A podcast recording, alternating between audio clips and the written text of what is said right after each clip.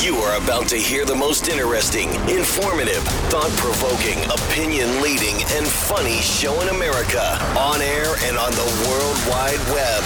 This is The Rob Carson Show. And by the grace of God, it is finally Friday. I can breathe. Last night we were on stage with Jim Gossett um, at the Doubletree in a uh, a big room, and uh, we did the show. We did the show. And I think I think you know I'm not my worst critic, so I'm you know I last night I stayed up till about two thinking about what I could do better. You know, I'm my own worst enemy. That's my other theme song, "My Own Worst Enemy" by Lit, the band. It's no surprise to me. I am my own worst enemy. it's true. It's really true. Every day I got a little battle going on between my. I always like to say instead of a love hate relationship, I have a hate hate relationship with myself. I look in the mirror, I'm like, oh dear God. But anyway. Uh, we did the show last night, and um, we did get two standing ovations. That's pretty good. That's pretty good. So clearly, the hotel bar was open before the show. That's the only thing I can come up with. but something cool happened last night. Something cool happened last night. I got to know this. Well, here's what happened. I'm outside of the room getting ready to be introduced. They are going to play an instrumental version of the national anthem. Jonathan is this wonderful guy here who works at the radio station, social media, wonderkind, just a cool kid. He's a man. Sorry, I should not say that. Dear God in heaven, Rob. I hated that when I was 22. uh, he's a he's a fine young man. And he gave me the story, by the way, on the FBI pulling the uh, the investigation of the pedophile to go after uh, old ladies who uh, walked into the used the bathroom on January the sixth. He brought that in, but but he he he he said, "I wonder if there's anybody here can sing the national anthem." And this guy steps up. His name is Scott Willens. He ran for uh, the Maryland State uh, uh, uh, uh Legislature, District Five. He was he was running for Maryland State Delegate, District Five. He did not win because eh, Maryland, you know, and and he he got up and he sang that anthem, and and this guy, I said to him, I thought he was thirty, maybe thirty-two, because he had a he had a an Iraq War hat on, and I'm thinking, wow, man, you're a young guy to go to Iraq. He's 52. And he looks ridiculous. I'm looking at his Facebook now. Like, I hate him. He looks so good. But he, he went up and he sang and he owned it. Now, for those of you who are vocal aficionados like me, uh, Steve Perry, Journey, uh, Geddy Lee, Rush, um, Chris Cornell, you know, all of them maintain their range. Oh, David Lee Roth, not so much. David Lee Roth didn't. Sammy Hagar still has his range. He still does. He sings the he still sings the high stuff, right? He still does. And and uh, Scott has this band, and uh, they're called Leftover not like left over, but left over. And they do a song called Deplorables. I want to share it, just a little bit of it. These guys rock. They remind me a lot. And, and if you guys are not music aficionados, for, forgive me. Zac Brown. Zac Brown's pretty popular. Maybe you don't know, but Zac, it reminds me of Zac Brown a little bit. Listen to that. Turn it up. No, no, no, no, not that. No, no, no, no, no, no, no, no. I want the song. I want the song that I sent from the band. Do you have that, Michelle? I'm sorry. If you don't, I can I can try to find it. It's not a big deal. That's something completely different. I'm, I think I just sent it to you. See what you can do. It's a YouTube link, so it's a little bit different. I'm, I'm saving that other one for uh, later. Do you, do you have it? Okay. There you, thank you. Listen. The guy singing is 52. Listen to this.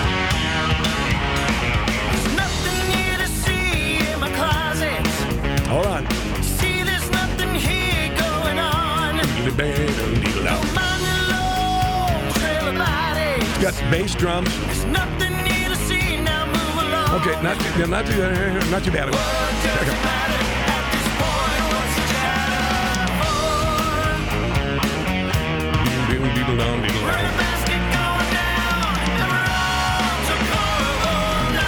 We're all deplorable now.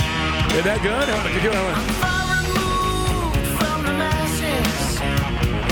All right, you can break it down. You can break it down. So, if you get a chance to uh, look him up on Facebook, th- that's just the beginning. He gets into on the on the uh, vocals. He he does all his harmonies and he goes higher. So he's he's singing like um, I don't know. When I think of background vocals, uh, More Than a Feeling by Boston is the greatest ever with the highest range ever. There's nobody who can do it. I used to be able to do it in high school. Can't do it anymore.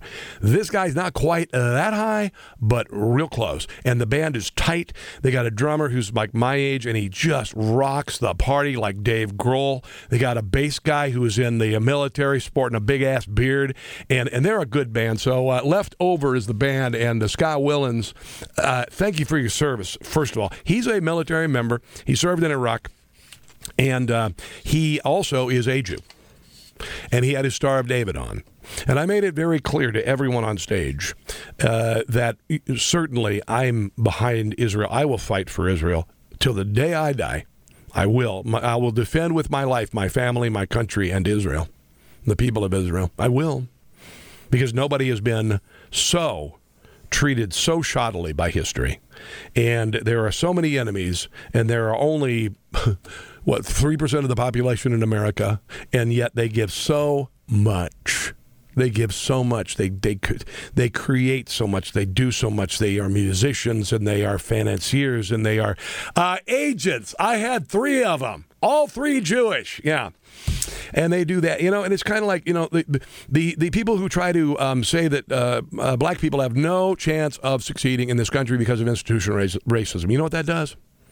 That erases all of the greatest names in world history, who also happen to be black, like Ella Fitzgerald, George Washington Carver. Uh, I mean, I can go on and on. Oprah Winfrey, I know she's an entertainer, but dear God, billionaire success story. All of it, Beyonce, uh, Aretha Franklin. And I'm not, you know, politicians, scientists, uh, you know, it, all of that. It takes it all and flushes down the toilet because they did it before the generation now that's screaming racism did it. And the generation now isn't doing what they did through all that hardship. They're just bitching that, I don't have a shot now.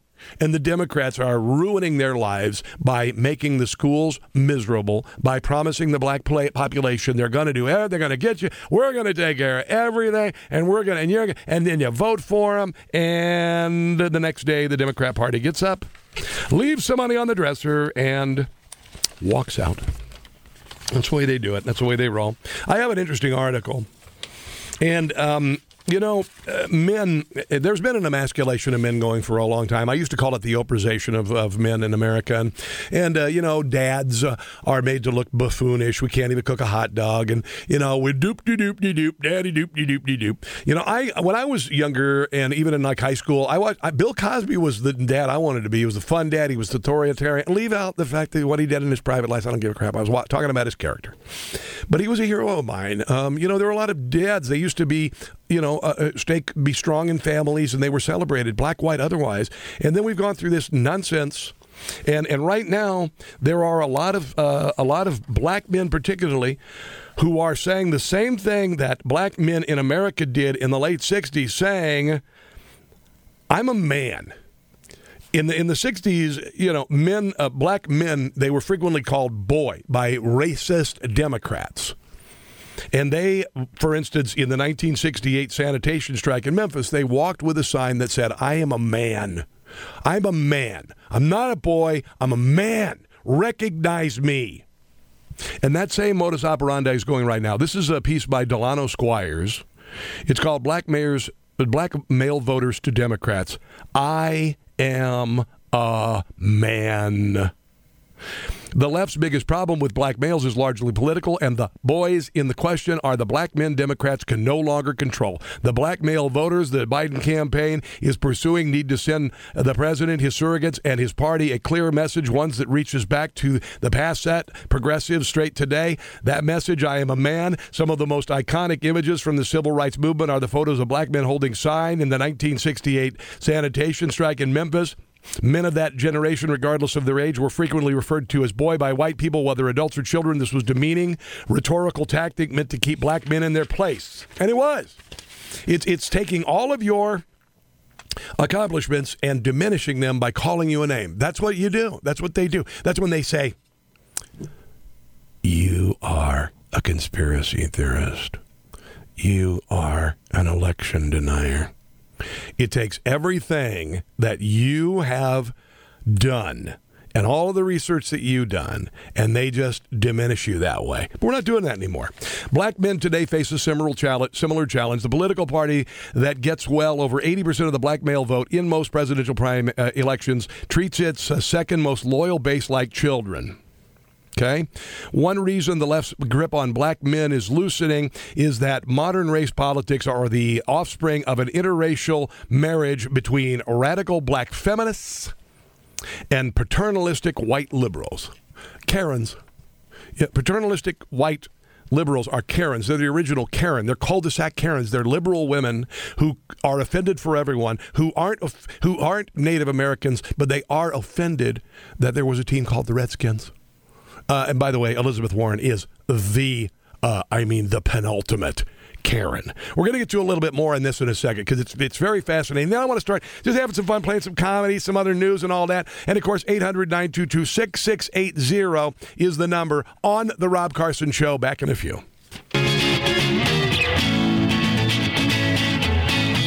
It is the Rob Carson Show, by the way. Uh, Thursday night football, the Ravens survived an injury scare to quarterback Lamar Jackson uh, beat the uh, the Bengals 34-20.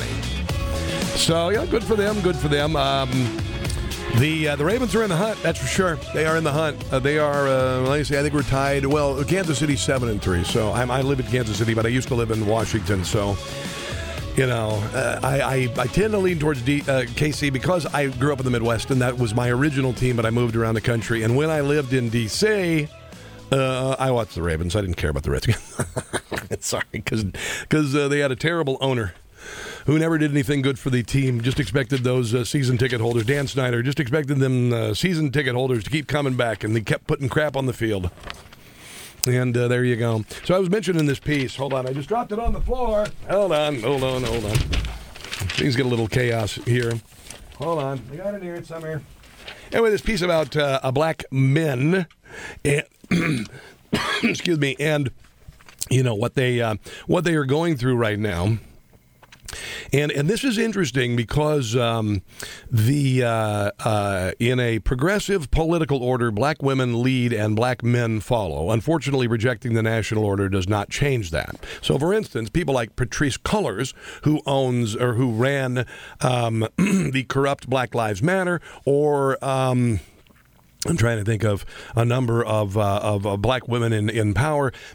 they are generally the the loudest ones are leftist progressives. That's just the way it is. It really is. Really, it really is. Right? You look at. Come on. So that's what it, they they speak as if black men are only used for voting and procreation. Right? Do, do you know what uh, black women are used for, and women in general? Voting and abortion voting and abortion. That's it. So, voting and procreation for black men, voting and abortion for all women.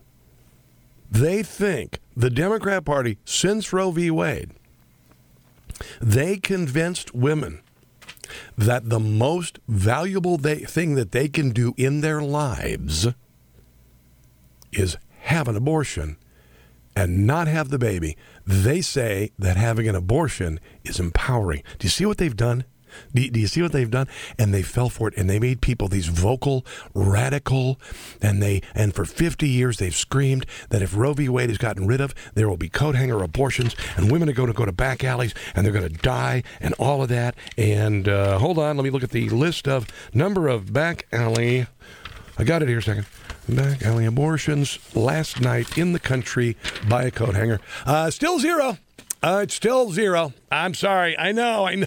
It's kind of kind of crazy. It's almost like if you predicted the world's going to end because it was warming, and it never happened. There, there's that. Yeah. Oh, but here's the positive. Listen to this, ladies. Did you realize that Roe v. Wade actually, we finally got male birth control? You know why? Because more men are choosing to get the snippy snoo. They're getting the snippy snoo. I never did, actually. My wife keeps mine in a drawer. So anyway, more men are choosing to get sterilized via vasectomy after the uh, Supreme Court overturned uh, the supposed right to abortion in the Dobbs decision. Communities uh, correspondent for PBS NewsHour out of St. Louis, Missouri, reported there's absolutely an increased interest in vasectomies following the Dobbs decision. Oh my God, men realize that.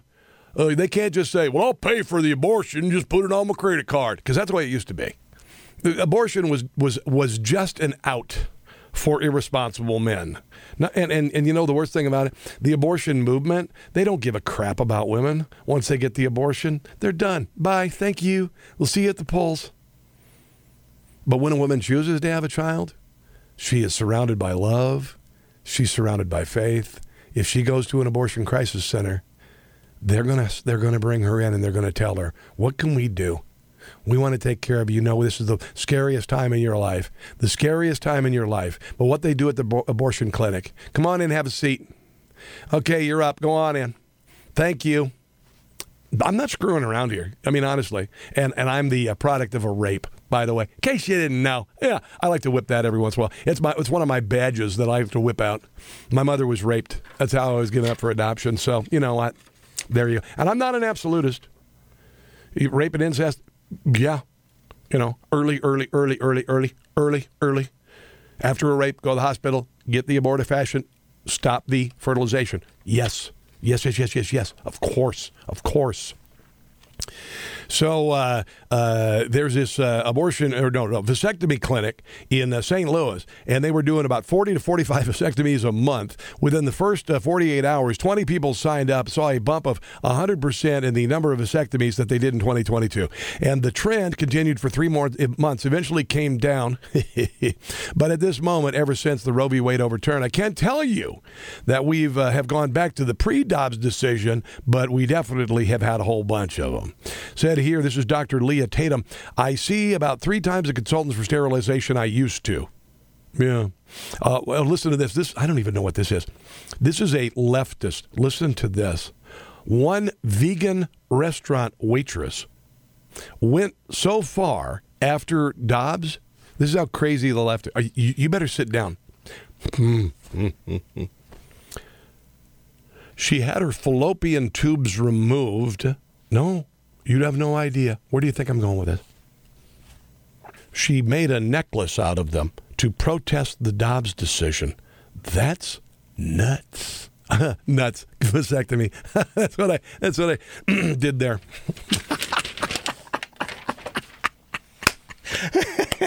That's nuts. I still have the sense of humor of a 14 year old boy. That's never going to change. Have you ordered your uh, emergency medical kit? From the wellness company, why don't you do that today or this weekend? Why don't you do it? You're going to need it if you have potable water stored, if you have extra food in the freezer, if you have a generator. Why do you not have emergency meds? My God, can you imagine if the supply chain shuts down, if your CVS gets shut down by looters? All right, so just go to the wellness company, twc.health slash Carson, twc.health slash Carson. You're going to get a 10% discount. You'll get the meds that the federal government said you couldn't have, even though they wiped out COVID in Uttar Pradesh, the largest province of India. Yeah, ivermectin did that. Yeah. Oh no, hydroxychloroquine did that. Yeah. But you can get ivermectin, hydroxychloroquine, Z-Pak, all of these things, everything from a skin infection to you know to to COVID and you'll have it in your medicine kit and you'll have it with you and you can take it with your family. It's portable. You carry it with you right there. It's a little kit, has a zipper. It's blue.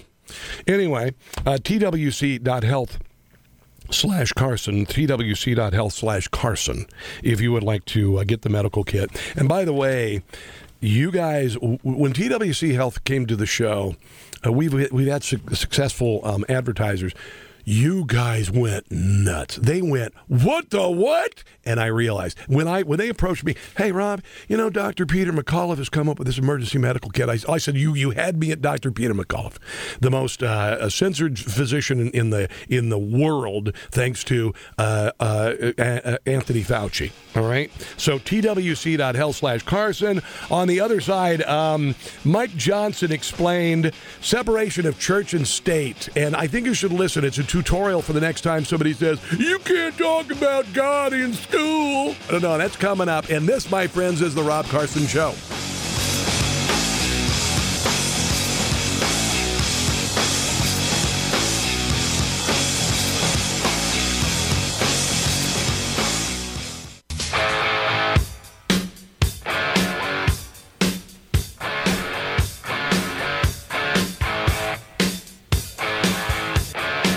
I'm sorry, I'm a Bon Scott guy. You know it. I'm Bon Scott.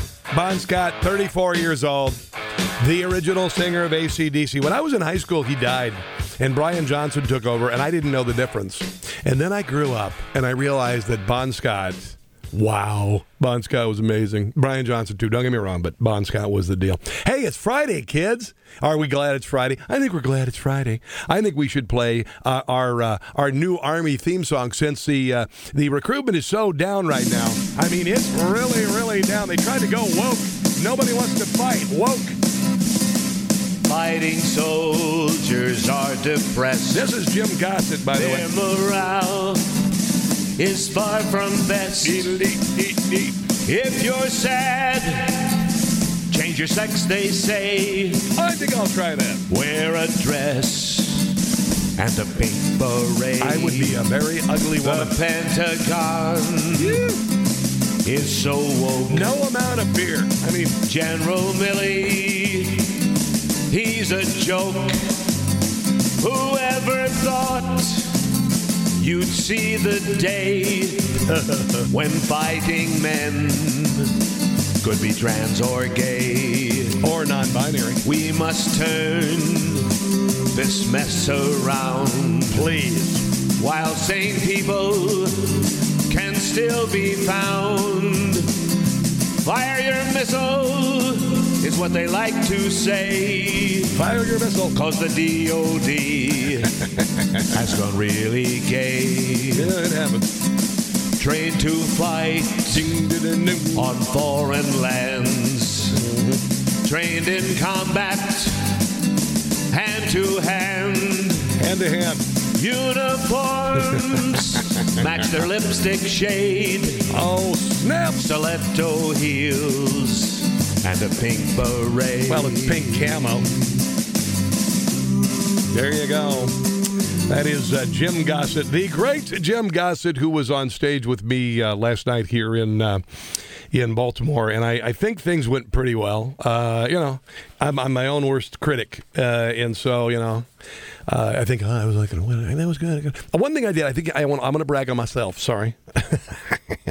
um, so I come out on stage and and I decided to go without a script, and you know that's good, and that's you know I think it's I think it worked out, and so I go out and and I and I had this. Uh, I'm standing on stage and I, I say to everybody, and I open the show and I say, as you guys know, I don't wear my politics on my sleeve. And of course, everybody laughed. everybody laughed. And I went on and I said, you know, honestly, I, I try to stay an even, I don't try to go either side of the equation. And they're laughing, right? They're laughing and all this. And all of a sudden, I pretend like I'm sneezing. And I said, "Excuse me, excuse me, excuse me," and I reach into my pocket and I and I my my inner pocket of my right uh, breast pocket, and I pull out what looks like a red handkerchief, right? And I pull it out and I pull it out like one of those magician's handkerchiefs, and it's a Trump flag. so people are like, "Okay, all right, that's the way it's gonna be." So it went, uh, it, it, went very well, and. Um, I- can't tell you what it means to be on stage. And, and I hope that we can do it in some of our other great affiliates, whether that be in Atlanta or in New Hampshire or the glorious stations of Benny Media. Uh, I hope to get out more often and come and visit you because it doesn't, it's always good to do this. It's even better when I get to see who listens. It's even better when I get to see who listens. It is such an unbelievable thing for me. But uh, listen to this. DOD has, oh no, that, I'll save that one. The Army's recruitment challenges have been mounting in several years, exacerbated by the stringent COVID 19 vaccine mandates and all the stupid. Just throw that in there. Recruiting has been hampered by COVID 19, blah, blah, blah, and an increasingly woke military atmosphere where trans soldiers are giving special privileges while Christian soldiers are persecuted. Bases host drag shows, and leaders with a history of anti white sta- statements are hired. This is by Jim Hoft, by the way. Defense Secretary Lloyd Austin mandated the uh, COVID 19 vaccine for all military per- personnel and, like thousands of others across the, D- the Department of Defense. March 22, the U.S. Army joined the other branches of the U.S. military in efforts to purge the ranks of vaccine dissenters. Guess what? The U.S. Army has now removed COVID vaccine requirements for recruits because recruitment is the lowest since 1973. And I believe, wasn't that the year that Vietnam ended? Do you think anybody wanted to join? The heels of Vietnam after that Charlie Foxtrot? no, no. Uh, Six Army leaders were stripped of their ranks because they did not get the COVID, including two battalion commanders. There were also 3,250 citations handed out, to, handed out to soldiers who are still refusing to comply with the mandate. In June 2022, up to 40,000 Army Guard troops are still unvaccinated. At least 7,000 are at risk of being dismissed after refusing to take the experimental COVID 19 vaccine. According to data obtained by the AP, between 20 to 30 percent of Guard soldiers in six states are not vaccinated, and more than 10 percent in 43 other states need shots. Did you realize if you followed the government's protocol? Do you want to guess how many shots you would have had to have since COVID came out, the vaccine? Michelle, uh, just hold up your hand. How many do you suppose you, if you followed the government protocol, how many shots since the beginning of COVID and the and, and the vaccine coming out? Which, by the way, testimony showed apparently the DoD had tested positive. Someone, a whistleblower, saying somebody tested positive for COVID in 2014 it was created. Michelle says 10. You're a little high. Seven. You're supposed to have had six, uh, seven shots. And you know what? I oh, the, the gentleman I was talking to last night. He said, "Well, they gave me this vaccine, a military vaccine. It was right at the very beginning of it, and they gave me the initial vaccine, and they shot it right here." And I said, "How did it work out?" He goes, "It blew out my shoulder." And he opened his his uh, shirt open and he had a massive scar. It I don't know what exactly it did. If it if it uh, I, I mean if it dissolved what but he had to, his shoulder was wrecked. They had to go in and surgically uh, remove and I, I don't even know what happened. But of course he couldn't say anything because you know he's in the military and that's disinformation. Yeah, yeah, yeah. So um, Soldiers who refuse vaccination order order uh, without an approved or pending exemption request are subject to adverse administration actions, including flags, bars to service, and official reprimands. In the future, soldiers who continue to refuse a vaccine order without an exemption may be subject to additional adverse uh, administration actions. That's what our military did. And you know what? The U.S. Army's recruiting uh, has been the worst since 1973. The Army missed its goal of 60,000 by 25 percent. The Army fell about 15,000 soldiers, or 25 percent percent short of its recruitment goal. They literally fired soldiers for not getting the vaccine, like they defunded the police. And look at how well it turned out. What a bunch of morons. Let's go to Clark in Ellicott City. Hello there, Clark. Welcome to the Rob Carson Show. What's up, my friend? Hey, Rob. Uh, I heard you had a good night last night. I, I would have loved to have been there. Yeah. Uh, I, I was actually at the one uh, a year oh. and a half ago or so, uh, but this that one last night. It sold out, and I, I wouldn't have been able to be there anyway because of my my job. Gotcha, but, uh, gotcha. Yeah. Uh, but that's great. But I, hey, listen, I wanted to. I, I can't wait until the next time you do one. Okay. I'm going to try to be there, but uh, I wanted to thank you for pointing out uh, how the, uh, the on the debate stage those uh, ones that are running, the few that are left, including Chris Christie, that are on that debate stage that aren't defending what they're doing to Donald Trump. I know.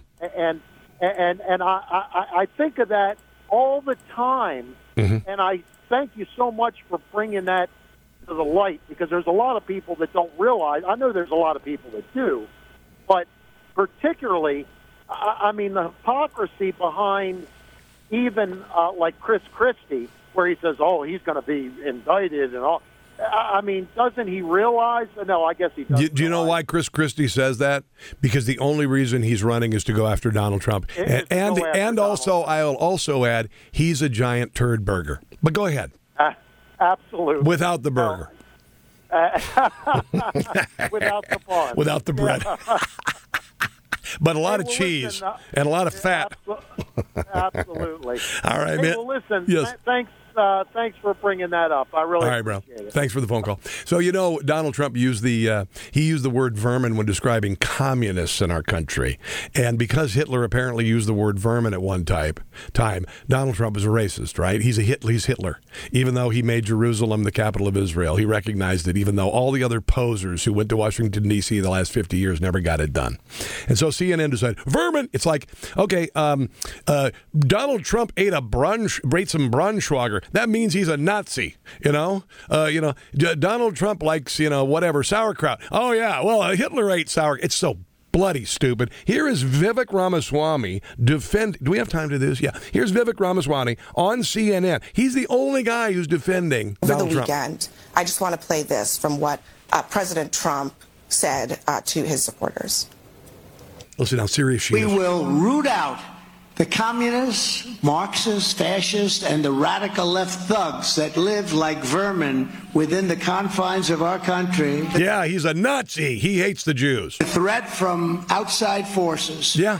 is far less sinister, dangerous, and grave than the threat from within. And it's true.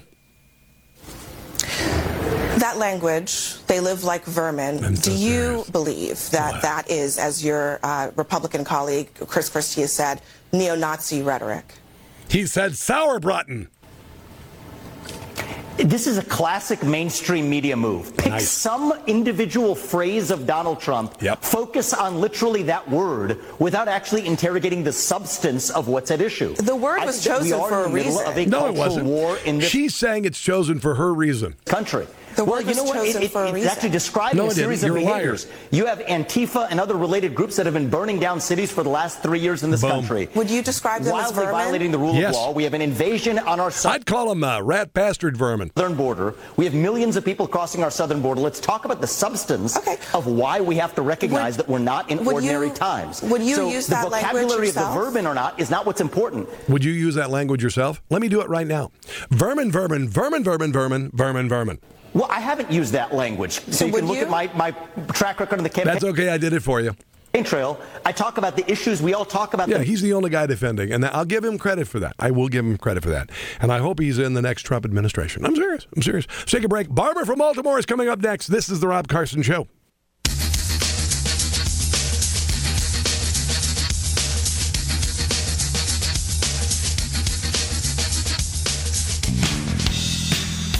It is Rob Carson Show, a Friday, broadcasting live from Baltimore, where Barbara is from, and she was out last night. Barbara, how you doing? Hey, Rob. Thanks so much for coming to town. It- Oh. I had such a good time. Yeah. And I'm so appreciative of you. I can't believe how funny Jim Gossett is. Yeah. Looking at him on stage. I mean, it was awesome. He did all the he did he did uh, he did all these imp- he did he did Morgan Freeman. He did a very nice job with Morgan Freeman. I would think that Andy Dufresne would be quite happy. All of them. E- uh, Yeah. uh, That was me, by the way. Dangerfield. All of them. Wonderful. I loved it. It was but fun. I just wanted to say, uh, I- and what you're talking about right now is so uh, spot on. Yeah. Because, and Chris Christie, I think, uh, I think he's upset because Trump did not put him in Of course. his cabinet. Yeah. I think that's the bottom of everything. Well, he on. wouldn't fit in it. Thank you very much. I'll be here all week. I can't get this door shut. Good. So let me ask you, Barbara. I want to ask you something because um, we saw you last night and you look good. You look really good. I said last night. I said last year you were uh, this year you're damn. Um, you you lost. 50 pounds You, does a lot. 50 You pounds? lost 50. How- I, I lost 40. well, I lost fifty. Um, and, and I'm going to tell you. How did you do it? By the way, Just not eating uh, the wrong things and imagine that you didn't have very much. You didn't have to go on the. You didn't have to go the keto caveman cabbage soup bullcrap diet. It's amazing. Well, you know what? now it's funny you would mention cabbage soup because I actually made that, Nope. but I made it with a lot of spices. Mm. A lot of spices. I put garlic in it, and Yeah. I really seasoned it. Is that why nobody wanted to get on the elevator with you last night? no, I mean I haven't I haven't had it in a while, but to get started, Yeah. that is an excellent, excellent thing because you can eat it anytime you're hungry. Well, I'm going to tell you what you need to Day do. night. What you ought to do, and seriously, and I'm, I'm, a, I'm a cook, but um, I like to I like to cook. I, I've been doing it since I was hired illegally at a truck. But what you do, take just make a vegetable soup. Just make broth, add your carrots, onions, celery, cabbage, and you can eat a you can eat a gallon of that and not gain any weight.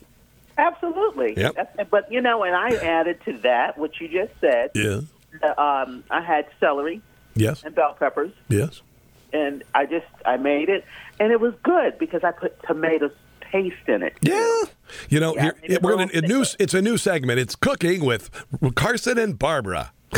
Yeah, how about that? Let me ask you this: what what do you um Uh, uh, what did you think of the show altogether? And I'm not asking you to stroke me. I'm just thinking, did you did you fe- did you leave feeling entertained, maybe a little inspired? Uh, Yeah. Okay. I did. You know, well, it's always inspiring to be for me Yeah. when I'm in, in an audience, uh, you know, around people of like Oh. like thinking. You know, we're You bet. conservatives, and and uh, for me, you know, I you know, we get stomped on so much. Now, did you see that girl that came up to us last night? The girl from the university student, and she saw you had a friend with you. He's wearing a MAGA hat, and she kind of approached us like, "Tell me about what's going on." And I kind of figured she was like, "Oh, she going to confront a MAGA," but we had a really nice conversation with her. I thought so. I thought it was really good, and then we had a, a delightful talk with uh, with um, uh, the uh, the band. We went in, and hung out with some people in there, but it was, that was awesome meeting that young man. And you know what? Um, I think it caused a dislocation of his shoulder. I think they had to replace. is that what? Yeah, the the, the shot. something like he said from that uh, surgery he had to have from getting the shot. He got a shot of uh, the the first round of the vaccine in his left I shoulder, and it was Johnson and Johnson. I think. it, it was mm, I think yeah, but he had to have his shoulder replaced. Yes. He didn't. He didn't hurt it. He didn't injure it lifting weights. He didn't. He just they they the shot did it. Unbelievable. We couldn't say that on the air a year ago. By the way, I just wanted you to know. hey, Barbara, Well, go ahead. I was just going to say, I'm just so appreciative to you. Everyone there is, is so, we're just glad that you care enough about us to come here. Oh dear God, I, I, I really appreciate you so much, Robin. I'm, I was trying to figure out how to use Dropbox yes. so I could send you all of the pictures that I got Okay. that I took on my camera. But I'm sure they've got some professional ones. But I just wanted to send you the ones that All right. that we got, and- and you made Mickey really happy. Good, good. Well, thanks for letting me You crash know, on your couch. By the way, that was great. we're always we're, we're the volunteers, and you know, Yeah. For, with these campaigns, and Yes. and uh, Mickey p- played a big part in it with Yes. you know driving and all kinds of things. Putting You, you see what, Barbara? You're the, you are the template, and I told you this. You don't like to get these compliments. You're the template. You're the you're the template for change. I really believe that. I got to run. Okay, have a glorious weekend. Let's go to Gary in Kingsville. Hello, Gary. You were there last night. What's up, bro? Hey, Rob. Uh, just you are a funny, funny man. Thank you. You- uh, What is what is your history of actually doing stage comedy? I've never done it full time. I've I've done some open mics. You know who convinced me not to do stand up comedy? You're going to be freaking out. Your wife. Dave Chappelle. well, yeah, He said you suck. No, you know what happened? I, I had him. I, I I got to know him. I talked to him for an hour, and we hung out. And he was in my studio. It was one of the best interviews I've ever had. And he goes, "I said, dude, I wish I did what you do for a living." And he goes, "Rob, I wish I did what you do for a living." And then I talked to Jim Gossett last night. He was a stand-up comedian. Has been doing it for forty years. He said most stand-up comedians would rather do what you do because they don't have to go on tour. They don't have to drive eight hours for a two thousand dollar or five hundred dollar gig, and you can do it every day on the radio. And that's what Dave Chappelle told me. He says, "I wish I do what you." This was right before the Chappelle show, right after uh, the um, Nutty Professor. Because he did, he, he he played a, a, the short. He was a he was a a, a stand up comedian named Reggie in that movie with Eddie Murphy. That was Dave Chappelle. So it was right after that, and he told me, "Yeah, I'd rather do what you do." You know, you know who Jim Gossett reminds me of. I kept thinking of this all Who's night that? long. Who's that? I had to look. I had to look it up when I got home. But there was a guy on Rowan and Martin's Laugh-In, Yeah. Henry Gibson. And he looks just like Henry Gibson. No kidding. I'll have to tell him that. Well, I'm glad you were entertained last night, Gary. Everything I did up there was I made it up improvisationally. That's what I do the best. So I hope that I was able to get a political message across and also have fun. I'll just ask you real quick. What'd you think of the flag? Oh, the flag. All right, all right, all right. I, suc- I've succeeded. All right, bro. Thank you very much for calling and thanks for coming out. We'll come back. It'll be bigger and better. Let's go ahead and take a break, my friends. You are listening to a Friday edition of The Rob Carson Show.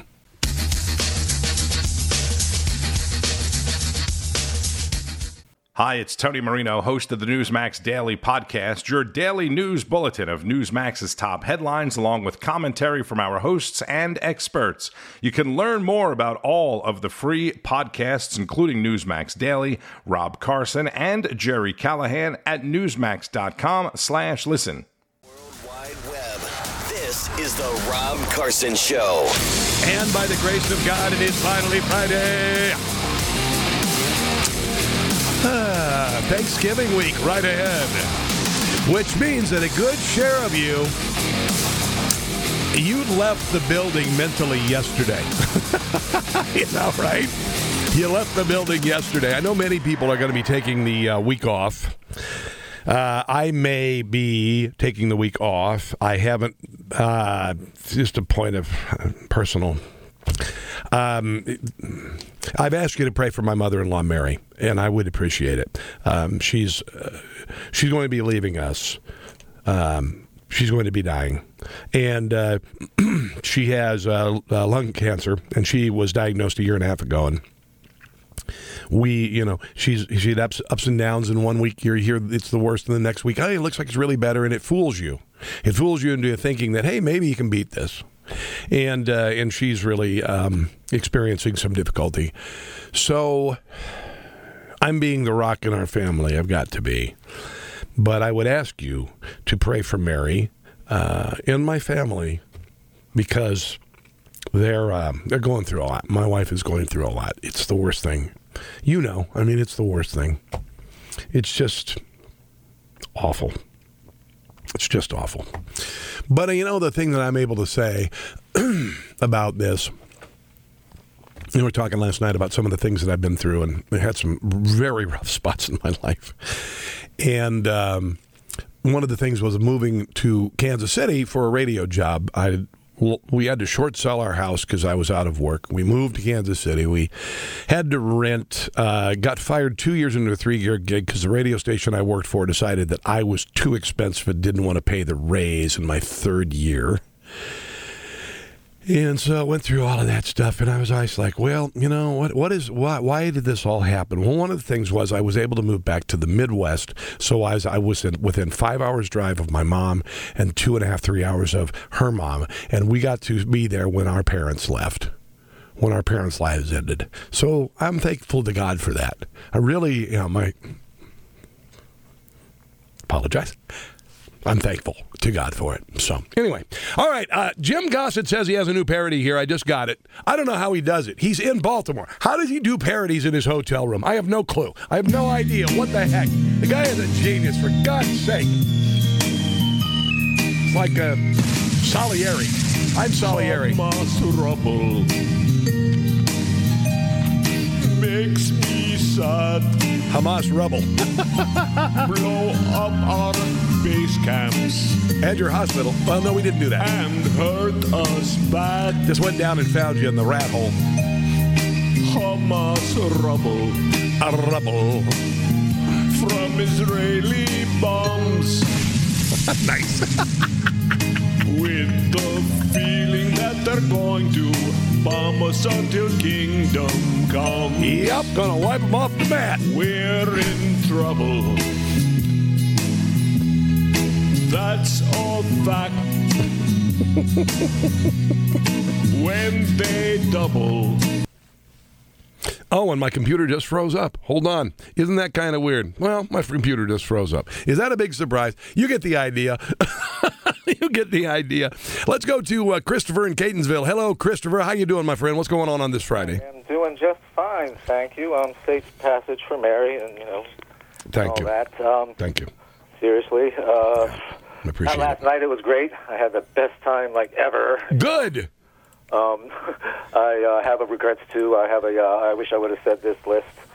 And the second one is uh, related because one day I remember Kim all of a sudden just uh, held a little prayer one day. She said, "Let's have a little prayer," and she had a little prayer and said, "Amen" and everything. And I was like, "Wow, that's like you know."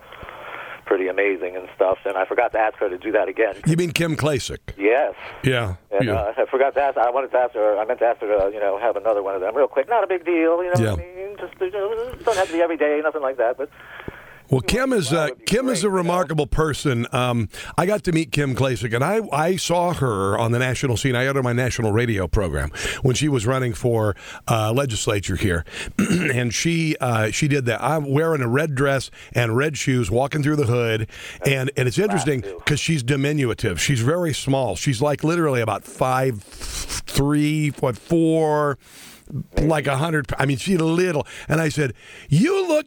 Six feet tall on television. She goes, I know they shot the camera up, and so it made me look big, and everybody tells me. optics, optics.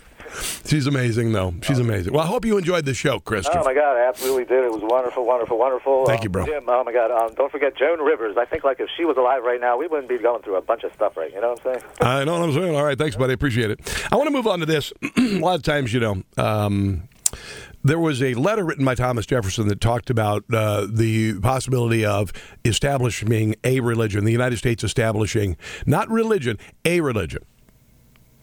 When he when he talked about separation of church and state, he talked about establishment of a religion, not religion. So to to make a religion the central part of the government not religion. It did not exclude religion. There's nothing in the Constitution excluding religion. But here is Mike Johnson, the new Speaker of the House, who's smart as a whip. He's smart as a whip. Isn't that an old timey kind of dad saying? Smart as a whip. Here is, uh, he's talking on uh, Squawk Box on uh, M, what is it, in, uh, C, CNBC? I don't know what, I don't watch these letter now. Where it's CNBC, Squawk Box, Squawk Box. and being asked about uh, separation of church and state. This is what Democrats like to do. They speak in bumper stickers. I've been saying this forever. It's like they put coexist spelled in religious symbols. Uh, well, one of those religions, or a good faction of it, wants to kill all the other ones. So it's kind of hard to coexist.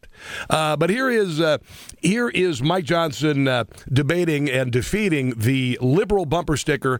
You got to separate church and state. I think it was the first day that uh, you had been uh, sworn in.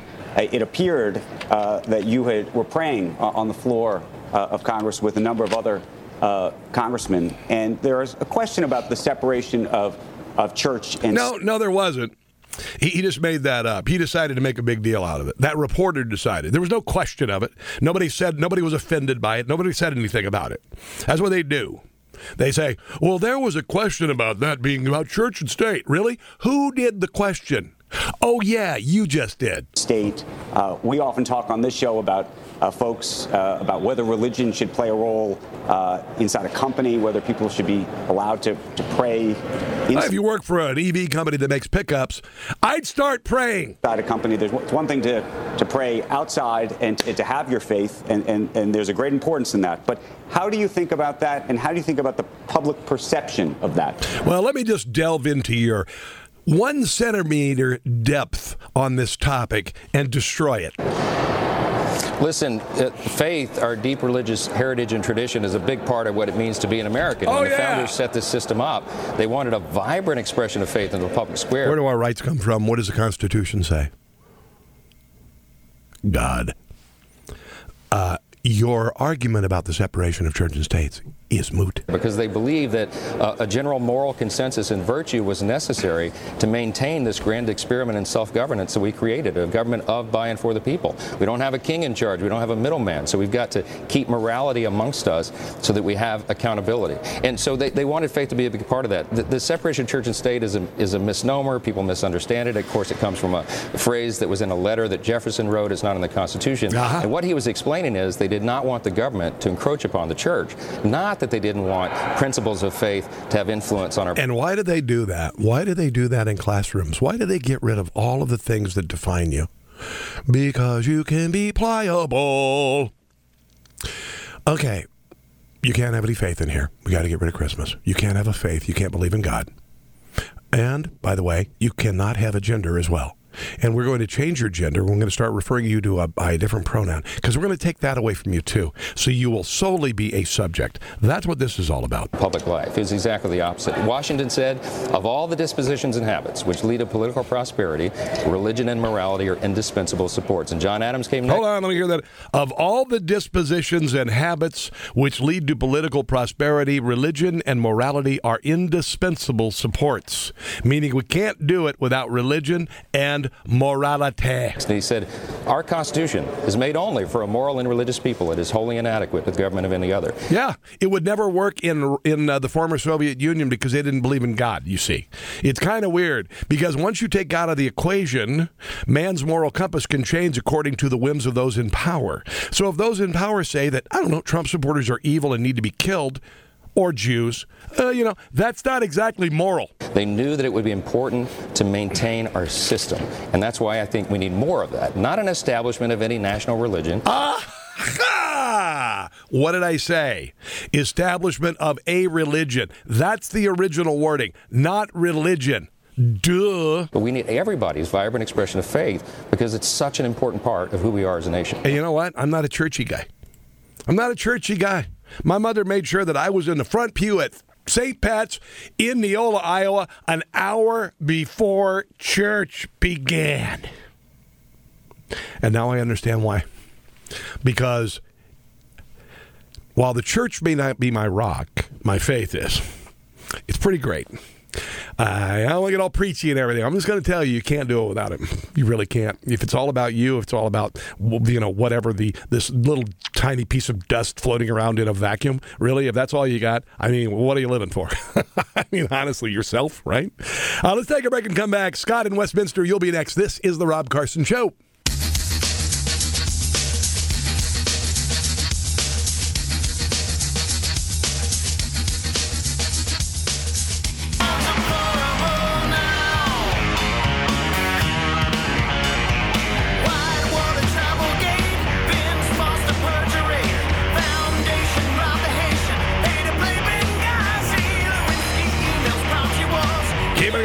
Here comes the good part.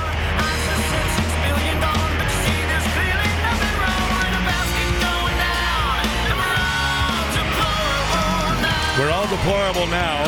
His Baltimore band left over. Scott is that dude singing right there.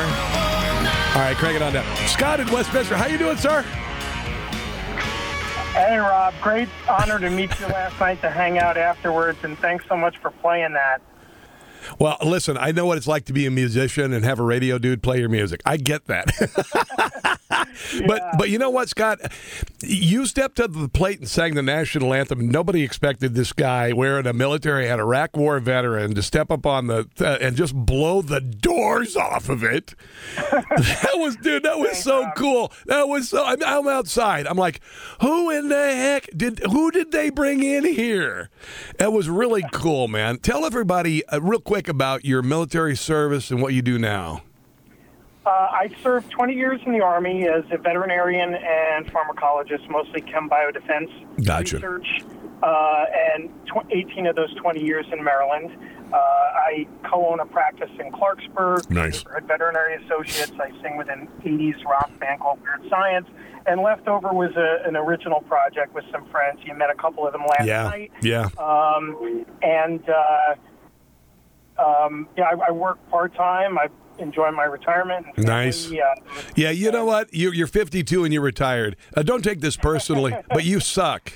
Uh, I'm still working a lot, man. But You know, yeah, I, I, I went to the rally on Tuesday down in uh, down in D.C. Nice. which, which was phenomenal. Yeah. and, and you're talking about separation of church and state, and uh, it, it, as you said, it's not in, in the Constitution No. that way. But but the, the state never seems to find a problem with interfering with the church, and Yes. and it's inextricable the morality and the pillars of Judeo-Christian uh, faith and tenets from the Bill of Rights. And Yes.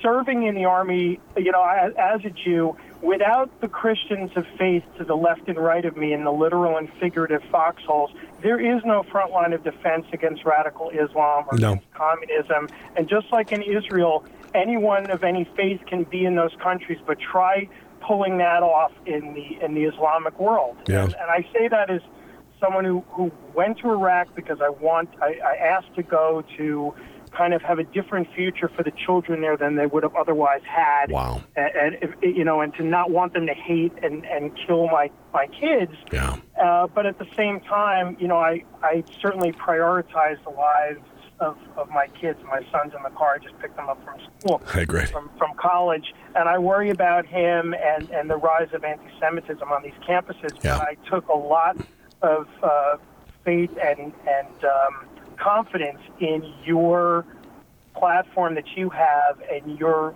staunch support of Israel and the Jewish people. It is invaluable to me, and Thank you. and that was the greatest point of last night. Thank you Well, so much. uh, brother, I got to tell you, you, I think you know how I feel about the, the Jewish people, people of Israel. Uh, You know, it, it, I'm un, unyielding on it. I've been that way my whole life.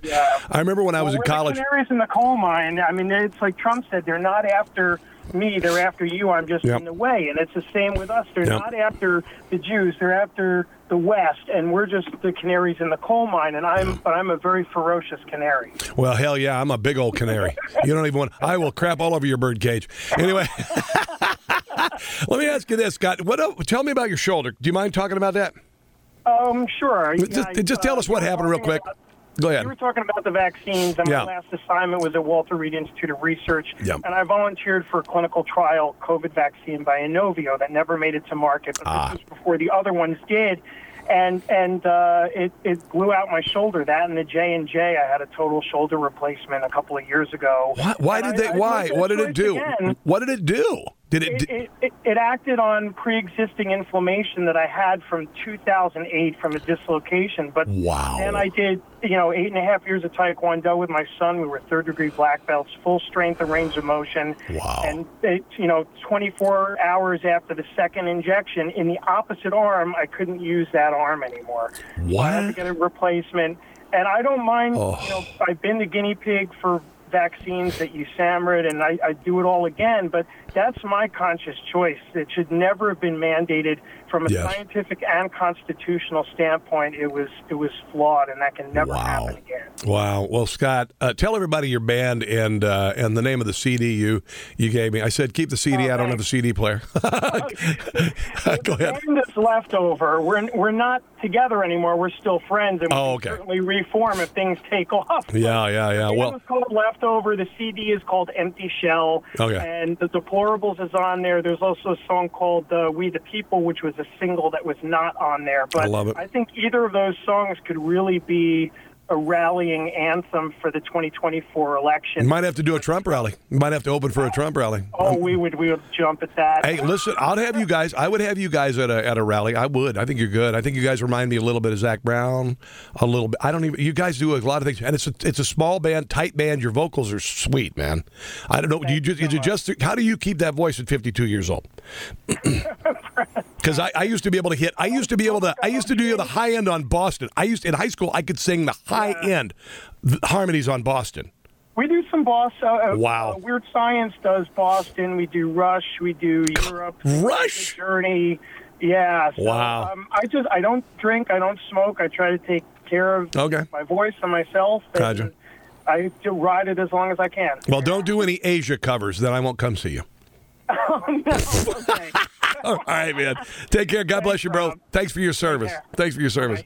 They, yeah, they're Empty Shell, uh, or no, no, Empty Shell's the CD, and the the band is called Leftover, which should be easy to, to remember. And they are. They, I think they're. I thought they were really, really good. I thought they were really, really, really good last night. Oh, oh, oh! I thought this morning when I came in, I said, "Oh my God, this is a harbinger of the end of time." You know, one of those pigs don't fly. Will, you know, when pigs fly, kind of thing. Snoop Dogg says he's given up smoke. He asked people to respect his privacy. After much consideration and conversation with my family, I've decided to give up smoke. Please respect my privacy. Now, he smokes weed all the time. He does. And I thought, okay. Oh, wow, really? And originally, and then I thought, nope. He's coming out with an edible product. Duh. Come on. Snoop is coming up with an edible product, and edibles are a big deal right now. I do an edible CBD. CBD, not THC. Uh, you don't want me on THC. You, you can't even imagine what I'd be like on THC. so, so he, he uh, uh, the edible. yeah, I think I think Snoop is going to be coming out with some edibles. Is what it is. That's just the way it is. And he's an entrepreneur. That's what he does. I'm giving up smoke please, you know, leave my family. I th- I would be surprised. I would be surprised otherwise uh, if that were the case. All right, so we got uh, something up here. Uh, there's this uh, 9/11 letter from Osama bin Laden that Gen Zers are making him into some sort of hero. I'm going to share some of the audio from that on TikTok and why we should get rid of. We have to get rid of TikTok in America. Sorry, kids, you got to take your toys away. You got to go out and play on your own. This is the Rob Carson Show.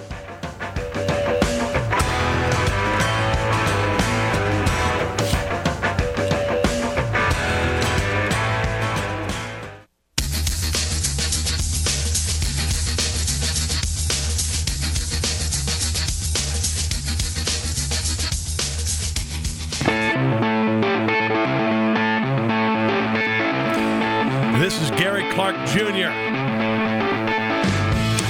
Gary Clark Jr. is uh, Unbelievable blues rock. Collaborates with a lot of people. Vocalist. Uh, he was in the the movie Elvis, the uh, the Elvis movie that came out uh, a couple years ago. He's the uh, the uh, guy who was doing the blues song in the the the old honky tonk where the black couple were dancing and Elvis was peeking through the floorboards, looking up at them dance and hearing his music. That was Gary Clark Jr. Yeah, I know. Really, really cool. And he gets it. He plays rock. He, he, he like teamed up with Tom Morello of Rage Against. I shouldn't talk music. I apologize. I just love music. I can't live without it. Can't live without it. I just need it every day. I really, really do. Um, a couple things going on here. I uh, want to mention Democrat policy has shown itself to be uh, so ungodly, ungodly destructive to the country. I think we should all, you could all say that. Last night I talked about something that I've been kind of, uh, you know, talking about. Um, our government right now is denying life, liberty, and pursuit of happiness. They have COVID, they denied life. Thousands, maybe hundreds of thousands of people died because we were lied to about COVID, about what could treat it. People were denied denied treatment. They were put on things that didn't work. They were put on ventilators that 80% of the time would kill people. They were lied. They were there were uh, states like Michigan and New York where they moved sick people into nursing homes, which guaranteed those people were going to die. And honestly, some people are going to have to be. something's going to have to happen. They're going to have to be put on trial. There's going to have to be. There's going to have to be a Nuremberg style trial for the COVID. Sorry. Sorry, not letting it go. My kids' academic careers were ruined. I ain't done. I ain't done. But you know, the DNC they've been uh, you know telling everybody that uh, you know uh, white people are evil, and then then they've allowed the anti-Semitism to rise because they have uh, you know anti-Semitic people in Congress and and et cetera, et cetera, et cetera. But Democrat National Committee members are reeling from the violent pro-Palestinian protest that took place at the DNC headquarters on Wednesday. Uh, one congressional representative said it scared them more than January the 6th. Well, I have no pity for you.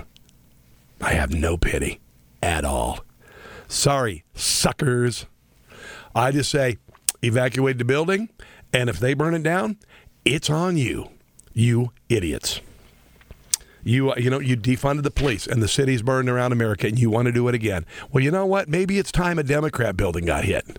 Maybe it's time a Democrat building got sacked. Maybe it's time a Democrat uh, building got looted. Maybe it's time.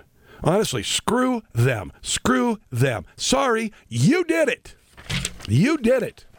I have no pity at all for the Democrat Party. And, and this iteration of the Democrat Party, I swear to God.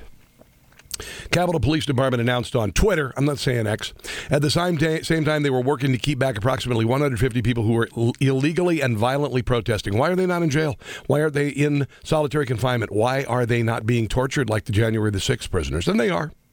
Lawmakers were evacuated from the HQ and the U.S. House office buildings were locked down due to the event. Scared me more than January the 6th. Someone sent out word for people to come back and police, and it's not safe. Police were wearing gas masks. This was not peaceful. wow. Six officers treated for injuries ranging from minor cuts to being pepper sprayed and punched. wow. You people are so stupid. I just can't take it. They knew only that members of Congress were inside, could not leave, and that protesters would not let police go through. Forcing police to guess intent is irresponsible and dangerous. Now, this is what they did to the courthouse in uh, in Portland. This is what Antifa did. They locked people in and they tried to burn the damn thing down. I think there were a whole bunch of members of Hamas who did that in kibbutzes. Yeah, kind of real similar, real similar modus operandi. And then there, of course, is uh, Eric Adams. And Eric Adams is not a very intelligent man. If you don't believe me, listen to him talk. Sorry, you know, it's not just a style of talking. He's not not qualified to be the mayor. And a couple things going on. Eric Adams, uh, he's really upset that New York is a sanctuary city that he said was a sanctuary city and would welcome all outsiders to come there. And so did Kathy Hochul. And then they realized, oh crap, they're actually going to come here and not just wreck, you know, border town communities. New York is on the ropes. New York is on the ropes, man. I'm telling you. And uh, he announced that. Are you ready for this? And libs should be very happy. They're going to have to defund the police because they don't have the money because they're taking care of illegals in five star hotels. I mean, really, listen to Eric Adams. This is just so, you know, and I, I feel bad for the good people of New York. I really do because I think that city is amazing. But I'm going to tell you, you Democrats, you know, this is you. This is your judgment day right here. My fellow New Yorkers, in recent months, our administration has delivered for you over and over again. Jobs are up, crime is down, and every day we're delivering for working people. But no, you're for not. months, no, you're not. You've heard me talk. No, about- you're not. No, you're not. And you know what? This the reason why I call him an idiot is because he just wants more money. He doesn't care about the people of New York and the inconvenience and the torture they're going through. He just wants more federal money. Otherwise, he'd say, President Biden, I need you to shut down this border and stop this. So he's fine with illegals coming in. He has he said anything about the, the Venezuelan red light district that has sprung up that children have to walk through on the way to school and see prostitutes, many of them, their age, working there? Have they come across the border? But he isn't saying that. No, no, no. He just wants more money. About the fiscal challenges our city is facing as the cost of the asylum seeker humanitarian crisis have skyrocketed, placing great strain on our budget. But you're a sanctuary city, man. What what is the problem here? You were perfectly. Give me you're tired, you're poor, you're illegal, you're infected with COVID, you're gang members, you're murderers, and you're rapists. At the same time, bring me your fentanyl. Bring me your fentanyl and your Chinese nationals of military age. Time. COVID 19 stimulus funding is sunsetting. We have been clear. Boo friggity who. Your COVID funding, uh, fin- finally sunsetted. That without significant. Your COVID fraud finally sunsetted. In timely action from our state and federal partners, we will be forced to make some tough choices. Oh, yeah. As we have made these hard choices. Now, now listen what he's doing here because this is affecting New Yorkers. The choices that he's making are not to restrict illegals coming in, not to demand that the border be closed, but we're going to cut cops, we're going to cut education, and all of that. See what I'm doing? He doesn't care about you, New Yorkers, you Yorkers.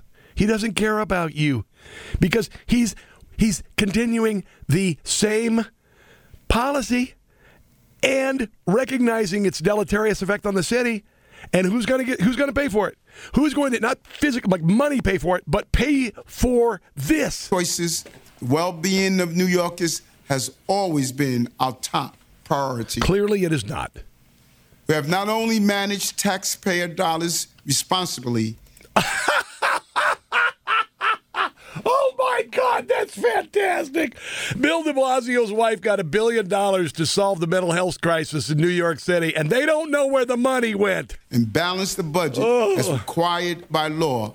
But we have Oh, done, yeah, okay. done so while minimizing disruption to the services New Yorkers rely on. And what are you going to do now to In punish them? September, What are you going to do to punish the citizens of New York that pay a buttload of taxes to live there? directed every city agency to reduce city funded spending by 5%. percent Mm-hmm. Since then, every agency has found savings. Every agency has found savings. Minimum disruption to services and no tax increases. Our efforts were successful. Today, we are delivering our November financial plan update with a balanced budget. Do you remember what I said about, uh, you know, how he's not, no, I know he's not that intelligent? Yeah, I'm just going to drop this microphone. just like you and your families must do when you sit down at your kitchen table and pay your bills every month. Yeah, but we don't do stupid crap like, I don't know, invite people to live in our house and use all of our stuff and destroy everything, and then we pay for it. But while we succeeded, make no mistake, we are not out of the woods. We added billions of I, I can't take it anymore. I can't, I can't listen to him anymore. I can't. He's like a male Kamala Harris. but he was a cop. I don't care. I don't care. Mm-hmm, mm-hmm. Oh, this is good. Thank God for the FBI. Thank you, God, for the FBI. Thank you for keeping us safe. An eight, eight week old infant son of a January the 6th defendant was placed on the government's Quiet Skies terrorist watch list. Thank God for our DHS and our FBI.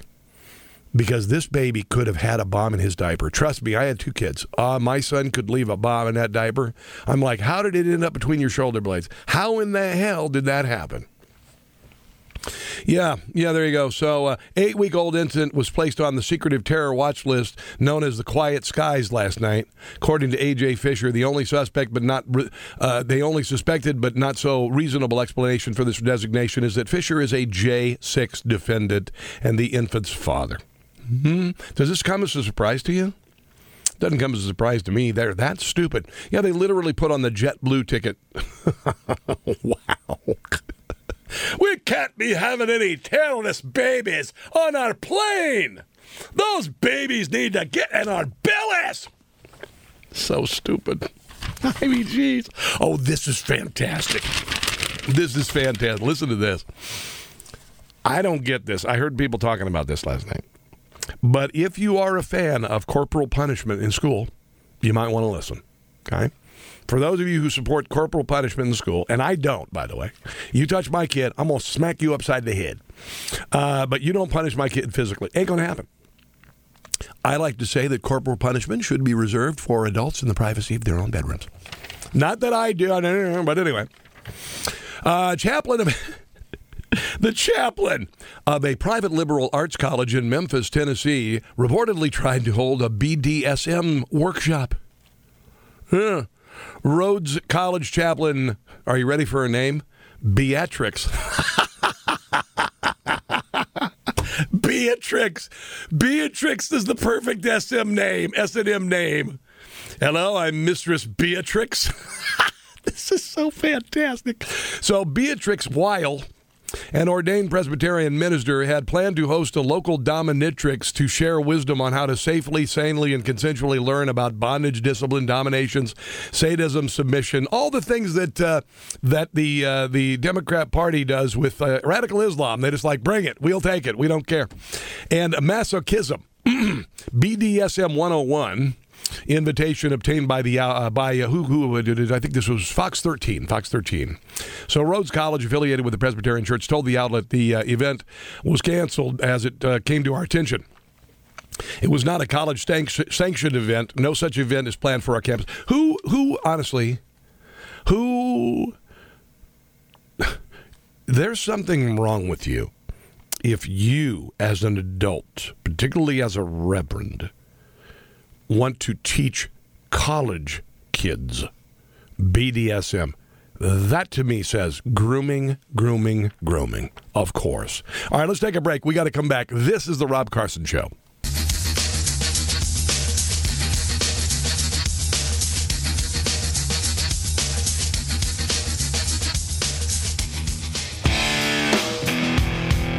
That's my song. Audioslave, show me how to live. I was having a conversation last night after the event talking about um, this song.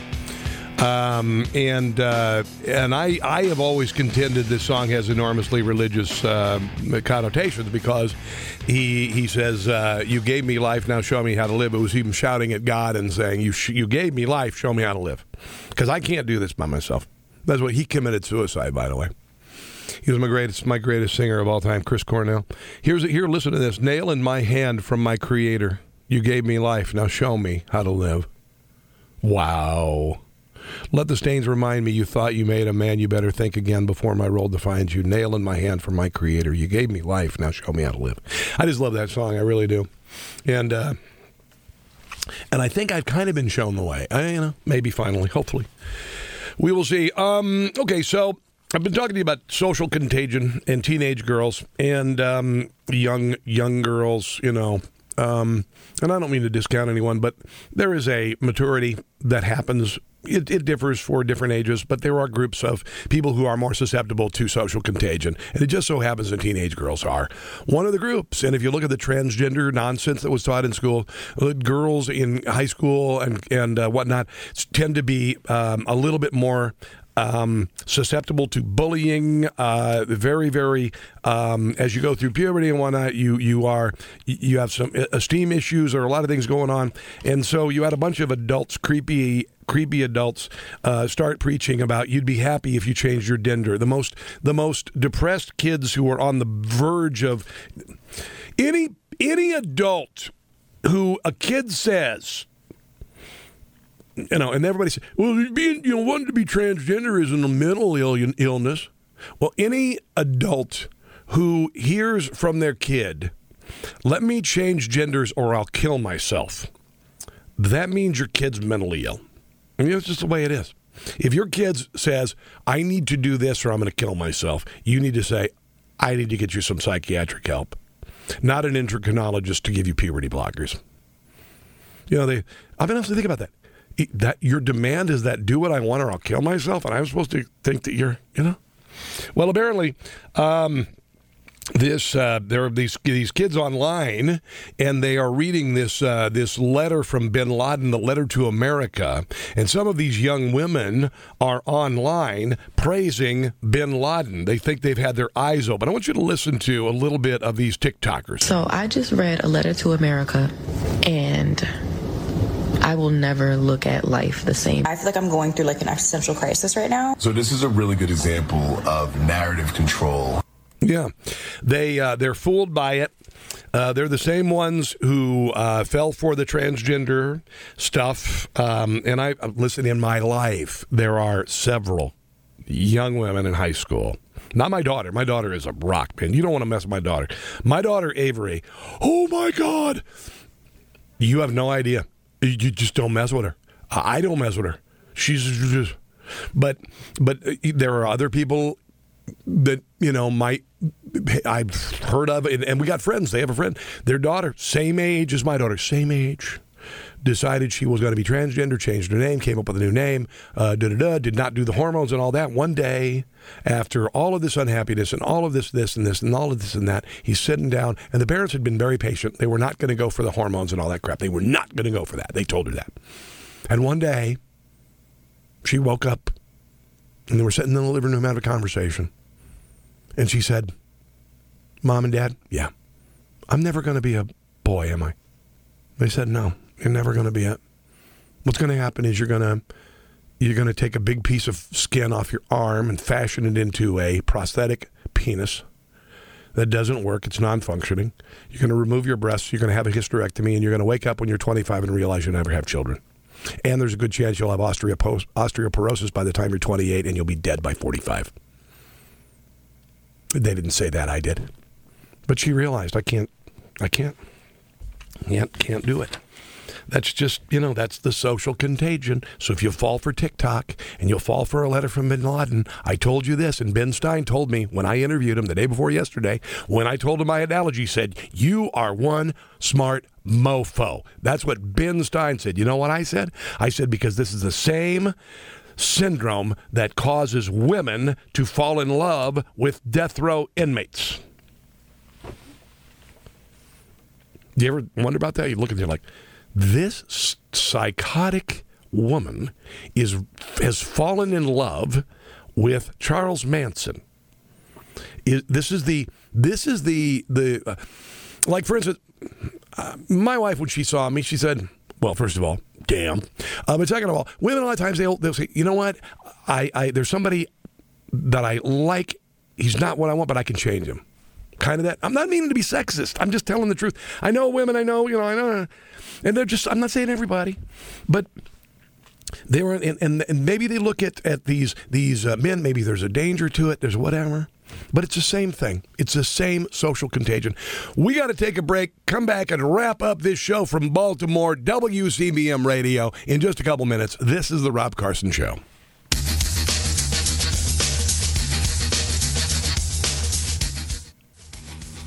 That is going to do it for the show today, ladies and gentlemen. Have a glorious weekend. Thank you, Michelle, for being my producer today. Thank you, the staff and management of this glorious radio station, WCBM, and in uh, glorious Baltimore. God bless Mary. Pray for her this weekend. God bless America, Israel, and you. And until Monday, don't catch the stupid. I'll see you then.